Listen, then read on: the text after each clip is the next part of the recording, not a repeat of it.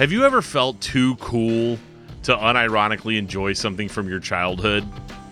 Like, don't lie, because, like, I've definitely felt that way. I've definitely been too cool for school before. You know, I, I want people to think that I only listen to certain bands, you know, super brutal stuff. You know, typically on this channel, I talk about post hardcore bands, metalcore bands. Eventually, I'm going to start pulling some of the heavier stuff, like the death metal and extreme metal stuff, in there because that, that's kind of the, the stuff that I'm currently into.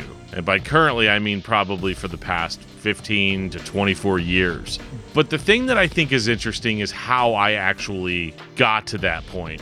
How somebody gets into heavier bands and more aggressive music. Like, what is that early spark within you that is going to go on to define what you're into when you're older? Because for years, I've been looking for music that fits this kind of carefully crafted niche that appeals only to me.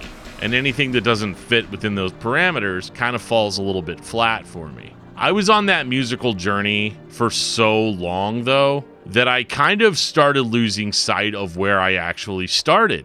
And I kind of forgot what those original sounds were that led me on that musical journey to start with. And I think I actually stopped caring about what people would see or hear me listening to when I was about 25. Like that seems like a pretty good year for it. And it was during that time that I finally started listening to Linkin Park again because in a lot of ways this album Hybrid Theory really was a blueprint for specific elements that I would look for when I was checking out new bands. And whether it's something that's in my daily rotation these days or not, the fact remains that without Hybrid Theory by Linkin Park, I probably wouldn't be as in love with music as I am today. And I think a lot of you guys watching probably feel the same way. So join me as I dig into this album and I share my thoughts and my memories with it.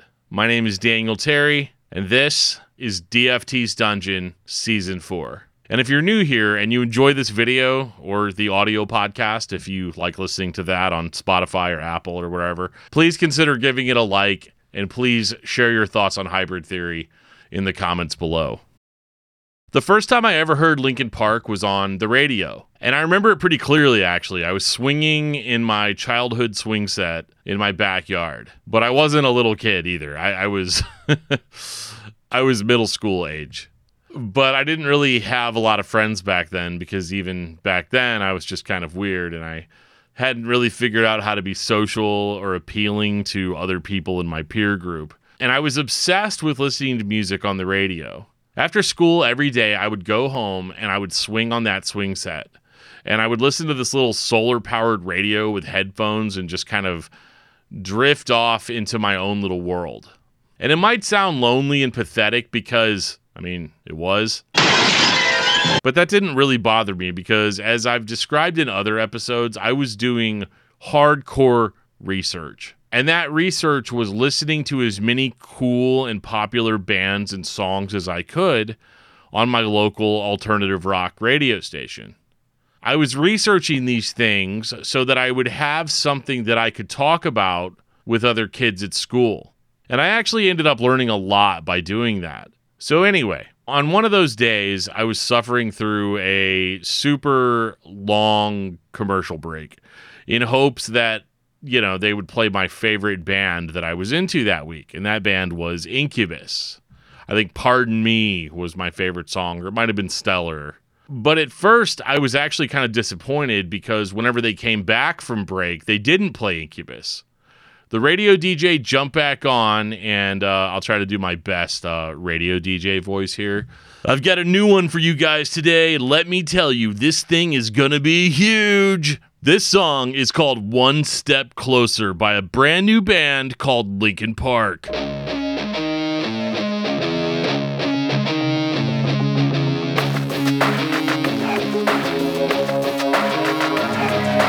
And once One Step Closer started playing, I got about a full minute into the song before I had to throw down my foot right into the dirt to stop that swing.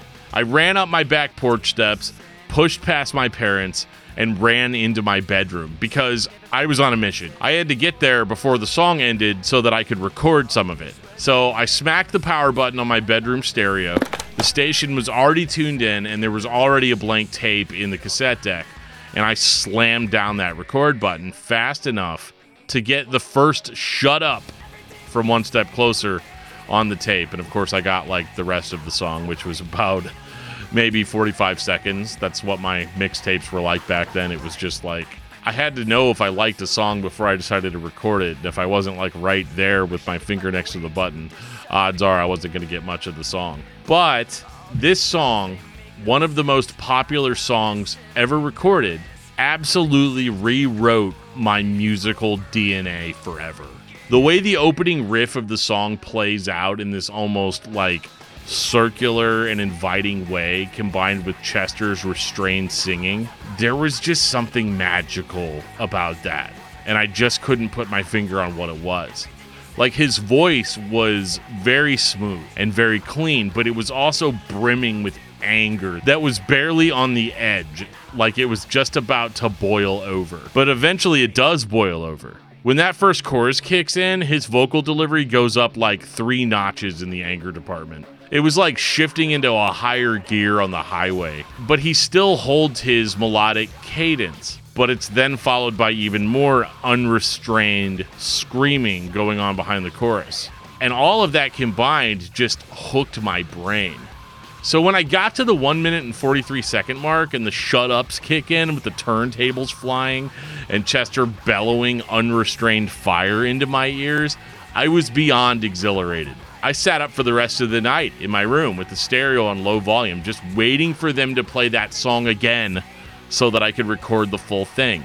Because at that time, that was the only way I could get a quality recording of a song that I liked. And once I had that full song, I played it over and over again. It was that intangible thing that I was looking for that I didn't know I was looking for. Obviously, as a grown man, it's easy for me to point out that one Step Closer was designed to leave that kind of impression on the mind of a young teenage boy.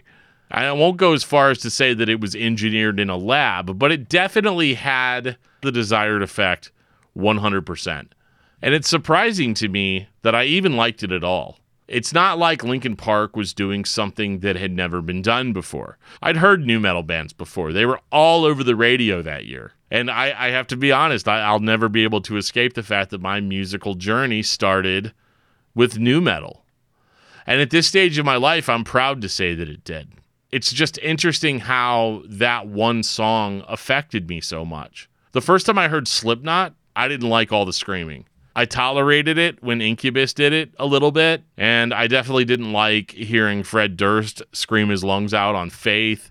Korn absolutely terrified me the first time I heard them. Like, I just didn't like those bands. And it didn't help that a lot of the kids who bullied me in school were into those bands. So, for the most part, I avoided bands that used screaming vocals because I didn't see the value in it and it didn't really connect with me. And that's largely because that music wasn't necessarily aimed at me. I listened to the local alternative rock station in my town. So, like, I was more into bands like Nirvana, Soundgarden, Pearl Jam, and Red Hot Chili Peppers. The station played those bands constantly because even though they wouldn't want to admit it, they were primarily a 90s station. And at the time, I didn't realize that a lot of those bands were like well past their expiration dates. But later on in the day, they would play the newer bands. Keyword new, nu metal bands, Limp Bizkit, Korn, Slipknot, Mudvayne. But the thing is, is that bands like Slipknot and Mudvayne appealed to an older audience. They're appealing to older teenagers. And I just really wasn't quite there yet. But the way Linkin Park introduced me to the concept of screaming and heavy music was like that magical Goldilocks porridge that was just right. I wanted to hear more but it would be a little while before I'd get to because one night my mom came in while I was listening to One Step Closer out loud, which was a big mistake. I had headphones, I should have known better. And of course, she walks right in in the middle of Chester screaming, Shut up, over and over and over again.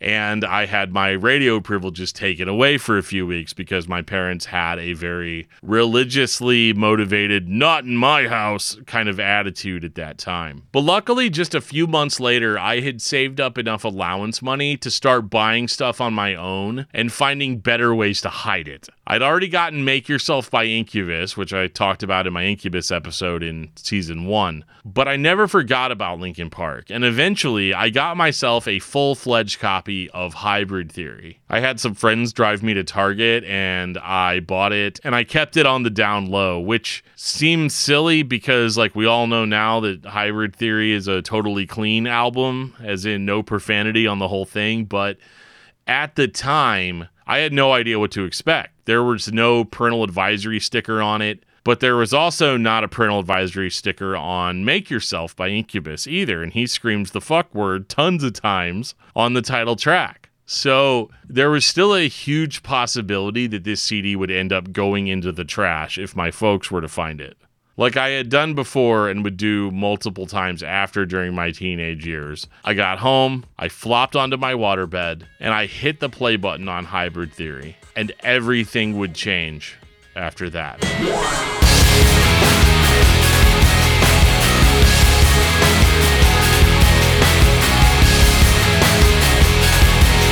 I'll get into all the things that changed a little bit later in the video, but let's really dig into each song on Hybrid Theory, which is likely the reason that you guys are here watching this. And if you guys are still here watching this after that super long intro, Thank you so much for sticking with me. So, Hybrid Theory starts off with a song called Paper Cut. And I remember the anticipation building up when I first hit the play button on this song. The song spends about 20 seconds setting the mood before the vocals kick in, and I was kind of taken aback at first because it started off with rapping, which might seem like a duh moment for you guys, but you have to understand that the only song that I had heard by Linkin Park at that point was One Step Closer which didn't feature any rapping. So I had no clue going into this record that there were actually two vocalists at play here with two vastly different styles. It definitely wasn't a bad surprise, though, as I was smiling ear to ear by the halfway point of the song.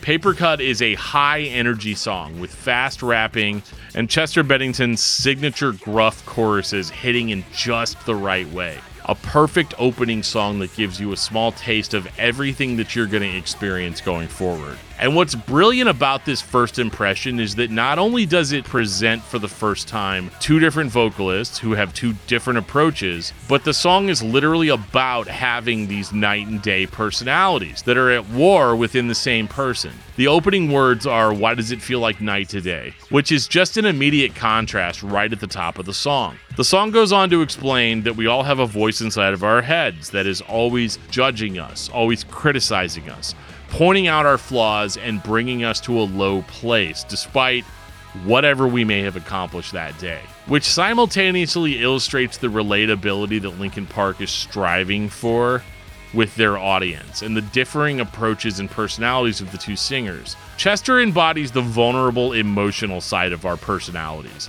The part of us that feels everything, that spontaneously reacts to situations sometimes in a less than comfortable or flattering manner.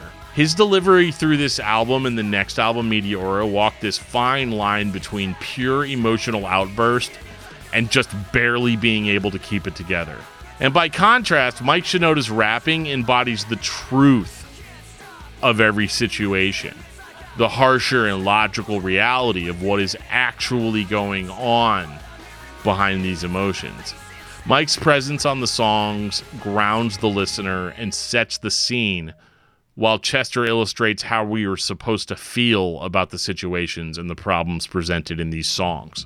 Linkin Park somehow manages to convey to the listener everything that they are about in just three minutes and four seconds in paper cut. One Step Closer was something of a thesis statement to how I felt as a very young teenager. I mean, it was supposed to be that. That's that's why it was the first single that was released, and it's a song about being totally fed up. And while the song is non-specific as to the exact situation that is causing Chester to be in this state of almost breaking, but for me personally, this song detailed how I felt being hassled by other kids at school when I was younger, and more specifically, the adults in my life that continue to hassle me to this day about things. From what I remember of that age, it felt just like sitting quietly and not trying to interact with other people was like never a good idea. If I ever acted in a way that was different than everyone else, it was like immediately honed in on. And it made me a target for bullying and hassling.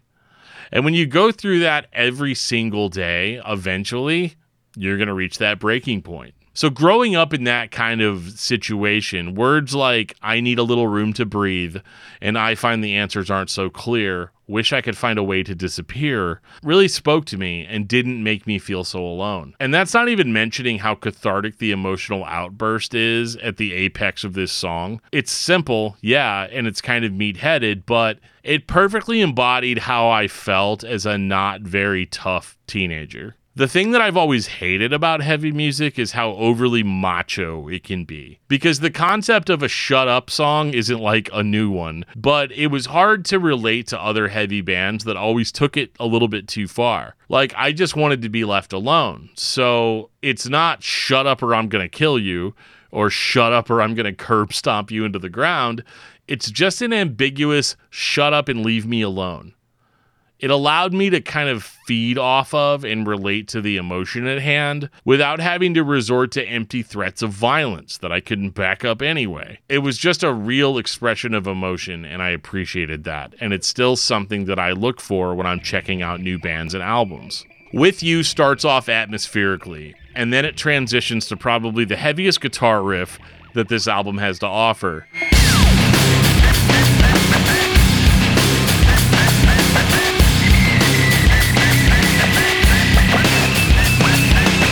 And despite the heavy opening, this song has a really chill vibe throughout that I can really appreciate. It's the perfect come down after One Step Closer's more obvious emotional outburst.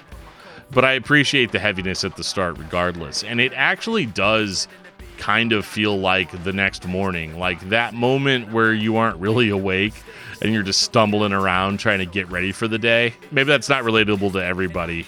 I don't know what everybody else's morning ritual is, but mine involves a lot of stumbling and confusion, which is funny because I don't even drink anymore. But the opening lyrics really drive the vibe home with Mike saying, I woke up in a dream today to the cold of the static and put my cold feet on the floor. I forgot all about yesterday, remembering I'm pretending to be who I'm not anymore. And it explores kind of this probably familiar situation where you make a stupid choice. You do something that compromises a good relationship with someone, and now you can't go back to the way that it was before, which is a topic that I'll get a little bit more into on another song. And this is where the album really doubles down on this whole split personality theme because it was a stupid choice that was made due to somebody putting on a front. Somebody that ends up being a hypocrite because they are insecure in themselves. And they're so insecure in themselves that they feel the need to put on a mask in order to fit in with everybody else, which is kind of sad because most of the people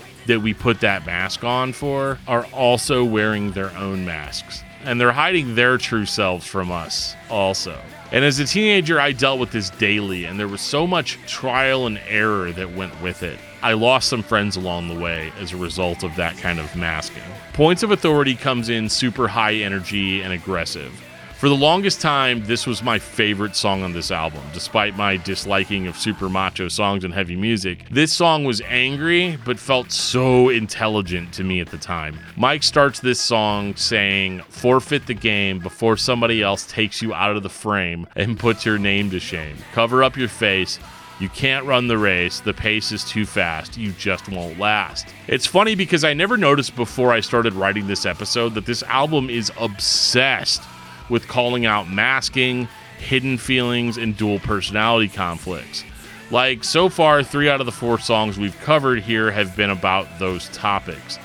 But at the time I was first hearing it, it always felt so empowering to hear it because it was the way that I wanted to feel. But despite what I may have been going through at the time, the fact remains that there were people in my life, and probably in yours too, that you specifically had in mind when you're listening to this song. And that isn't regulated to just high school or teenage angst either. I generally try to believe that most people have at least decent intentions when they offer their friendship. That most people like want to have a genuine connection with other people. But it only takes one or two bad people in your life to completely crush that benefit of the doubt. I like how the song points out that people are manipulative and try to push other people down because they themselves are hurting too. And the only way they can express themselves is by sharing that hurt with everybody that they come into contact with. Up next is Crawling, which strangely starts off with the sound of like a sink draining, which puzzled me for a long time because I finally saw the music video and it like actually starts with a, a sink filling up and then draining at the end. So I was like, oh wow, okay, cool. So I, I wasn't just imagining that. You're very perceptive. This song is so popular and iconic, I don't think I need to like describe how it sounds to you, but it's a song about deep insecurity the opening lyrics dive right back into the insecurity under the surface. This song really affected me when I was younger, which, like, we're five songs into this now, and I'm probably going to say that about all of the songs, and I'm really sorry if it's probably like getting old or it's a trope. But from the moment I became self aware, I never felt comfortable in my own skin. It was like I was always aware of how I was appearing to other people and kind of cringing at everything that I do or say. Sometimes in the moment and then sometimes later on. And I'm not sure which is worse. And it's a feeling that's never really gone away either. For example, when I started filming this episode, I spent at least 35 minutes setting up my camera and lighting in such a specific way because I was so worried about my appearance or what I, or that I would look stupid talking about these things and getting all up in my feelings about a record that is so old and it's pathetic that I still care about it as much as I do or something like that. You know what I mean? Like it's it's one of those things where yeah, I'm going to get into this. I'm going to heavily edit it and I'm going to try to make it as good as I can. But even when I'm happy with it, or if I'm happy with it, it's only going to take a couple of days, a couple of weeks after it comes out, and I'm still going to be worried about it. Like it's never going to go away. What that feeling does to you is it makes you dissatisfied with everything that you do, no matter how good of a job you do. And it's just something that you're going to have to live with. And the point of this isn't for you to feel sorry for me because, in comparison to what some people struggle with, my issues seem pretty mild overall, which is the reason I've somewhat learned to manage it over the years. And while this song might just seem like something that was manufactured to relate to as many young adults as possible in the year 2000, I think that it's not just dealing with like general insecurity that everyone feels but it's coming from a perspective of a person who is crippled daily by that insecurity.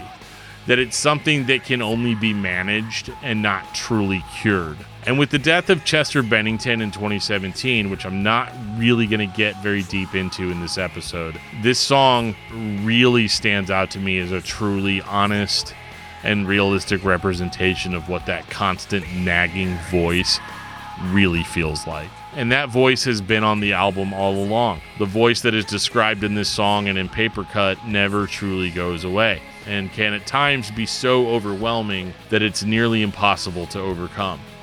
Runaway comes in next and it picks up the pace of the album with this really smooth intro. And can I just point out how clean and smooth this record sounds? Because like in the past I would like criticize rock and metal albums for sounding too clean. You know, I was kind of one of those like, bro, you got to have some grit in there. It makes the music sound like really weak or something. You know, that that that type of guy. But on Hybrid Theory, the use of turntables and samples and keyboards is the entire point. And there's plenty of nuance and texture to everything here. And even 24 years later, I still think that this album is very sonically pleasing. At first, Runaway sounds like your standard Linkin Park song, with a mix of singing and rapping, as well as a pretty structured verse, chorus, verse format. But things start to get interesting at the 1 minute and 55 second mark as the music drops out and Chester starts whispering, I'm gonna run away and never say goodbye, right? And the song gets much heavier the same way it did in One Step Closer, with Chester all out screaming over heavy riffs in a rhythmic and repetitive fashion. And why does that matter, Dan? Well, it matters because back in 2000, I had never really heard anything like that before. Now, I'm not going to be as bold to say that this is some kind of proto metalcore or hardcore style breakdown. I know that it isn't quite that, but I will say that if I'd not heard this,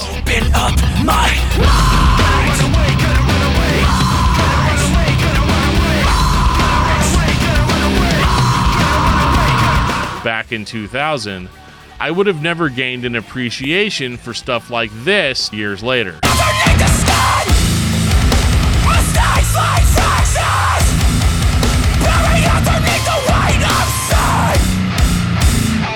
Lyrically, Runaway is a bit more straightforward. It's about being overly controlled by authority figures, about feeling suffocated by the rules and regulations that the adult, you know, which I'm totally not one of, would enforce to a ridiculous degree. I grew up in church, so I don't think I really have to get too deep into why this song was relatable to me at that time. Plus, I've been talking for like really long time at this point. the next song is called By Myself, and it starts off noisy, noisier than any Linkin Park song has been before. The verses kind of smooth things out, but they are constantly interrupted by these loud, screamy outbursts by Chester. It's one of the most interesting songs on Hybrid Theory from a structural standpoint. It's kind of weird to admit this now, but I actually used to skip this song when I was younger because it was like too loud for me. in comparison to other songs. But much like I talked about on Runaway, this song would eventually blossom into an appreciation for another kind of music that I would have never gotten into otherwise. And that genre is mathcore. And no, that's not a joke. I hate to use another direct comparison like this because I know a lot of you guys are probably thinking that I'm reaching here, but it's really not that big of a stretch to say that I needed to appreciate this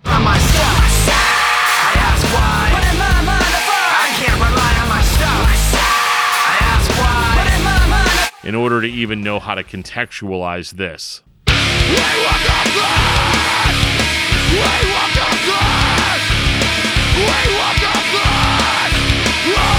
And you can probably guess what the lyrics are about. It's another song about self doubt and caving to the pressure of having to maintain an outward image while dealing with insane levels of anxiety and insecurity.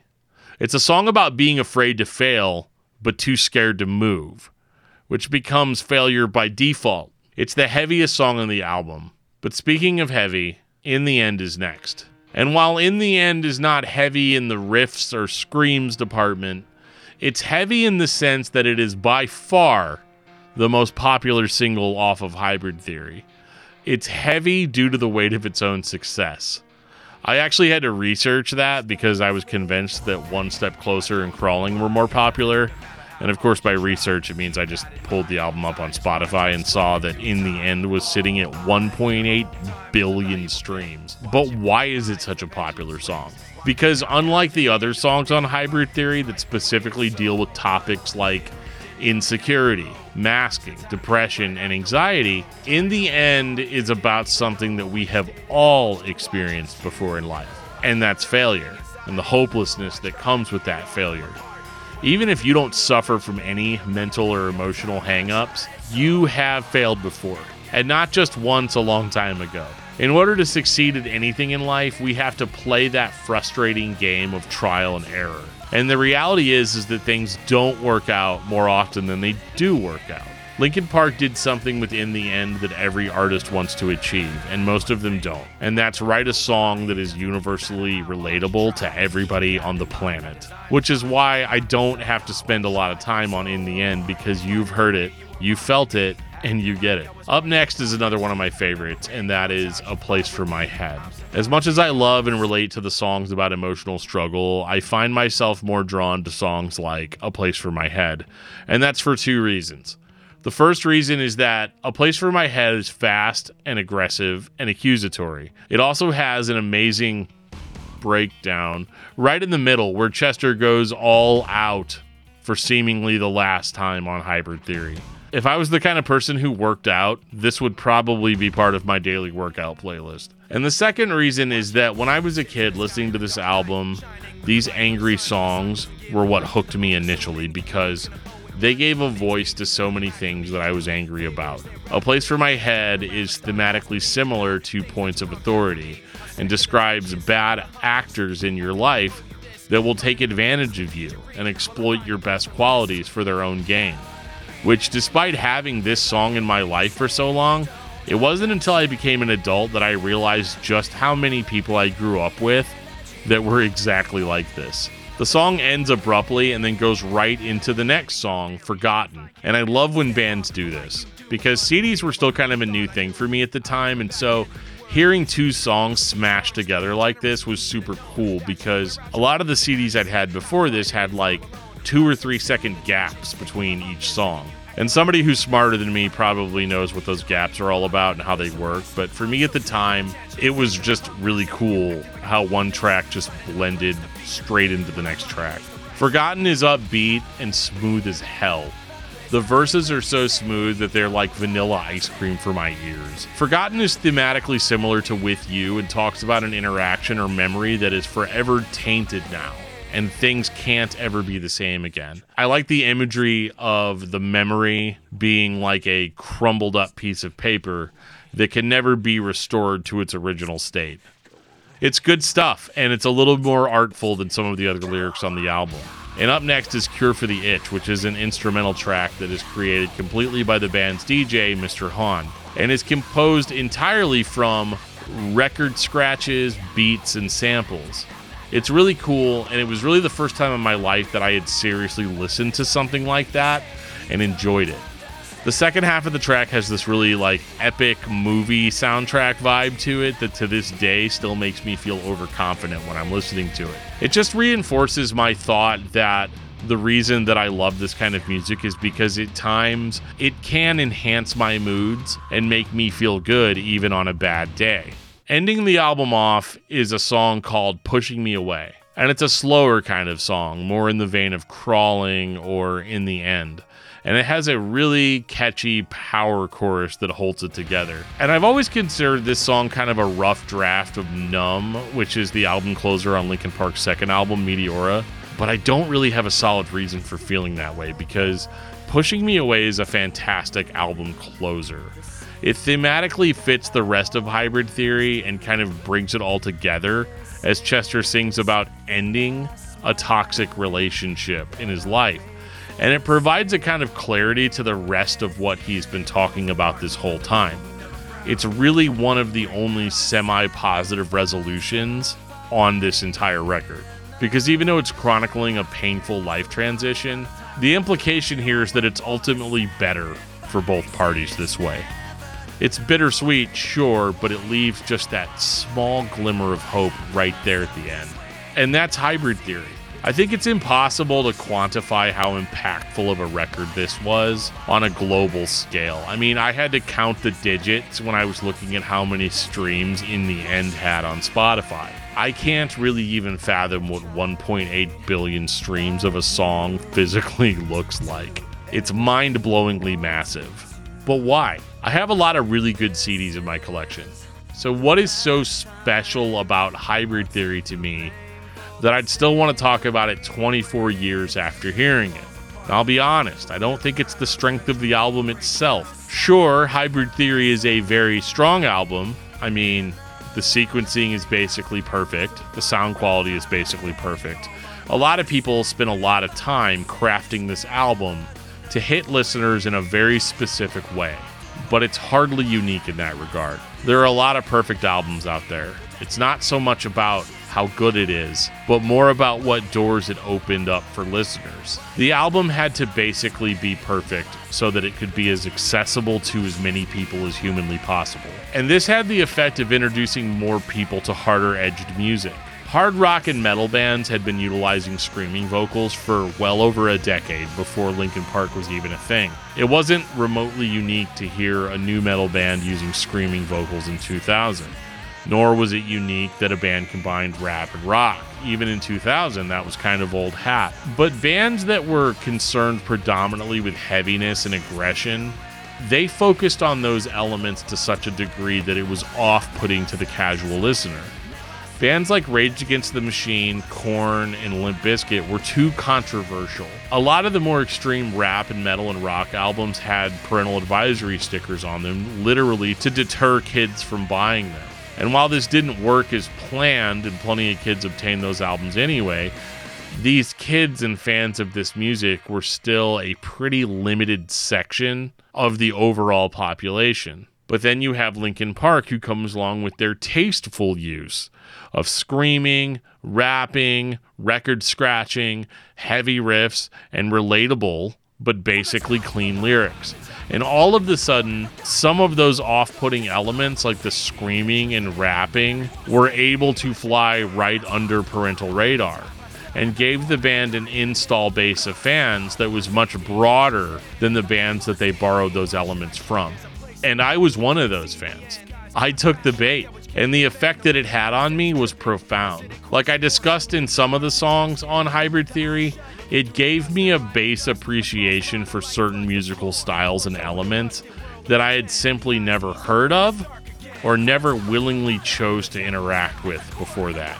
I used to hate rapping in rock songs, but once I was cool with Linkin Park doing it, then I was cool with checking out bands like POD, Rage Against the Machine, and Papa Roach.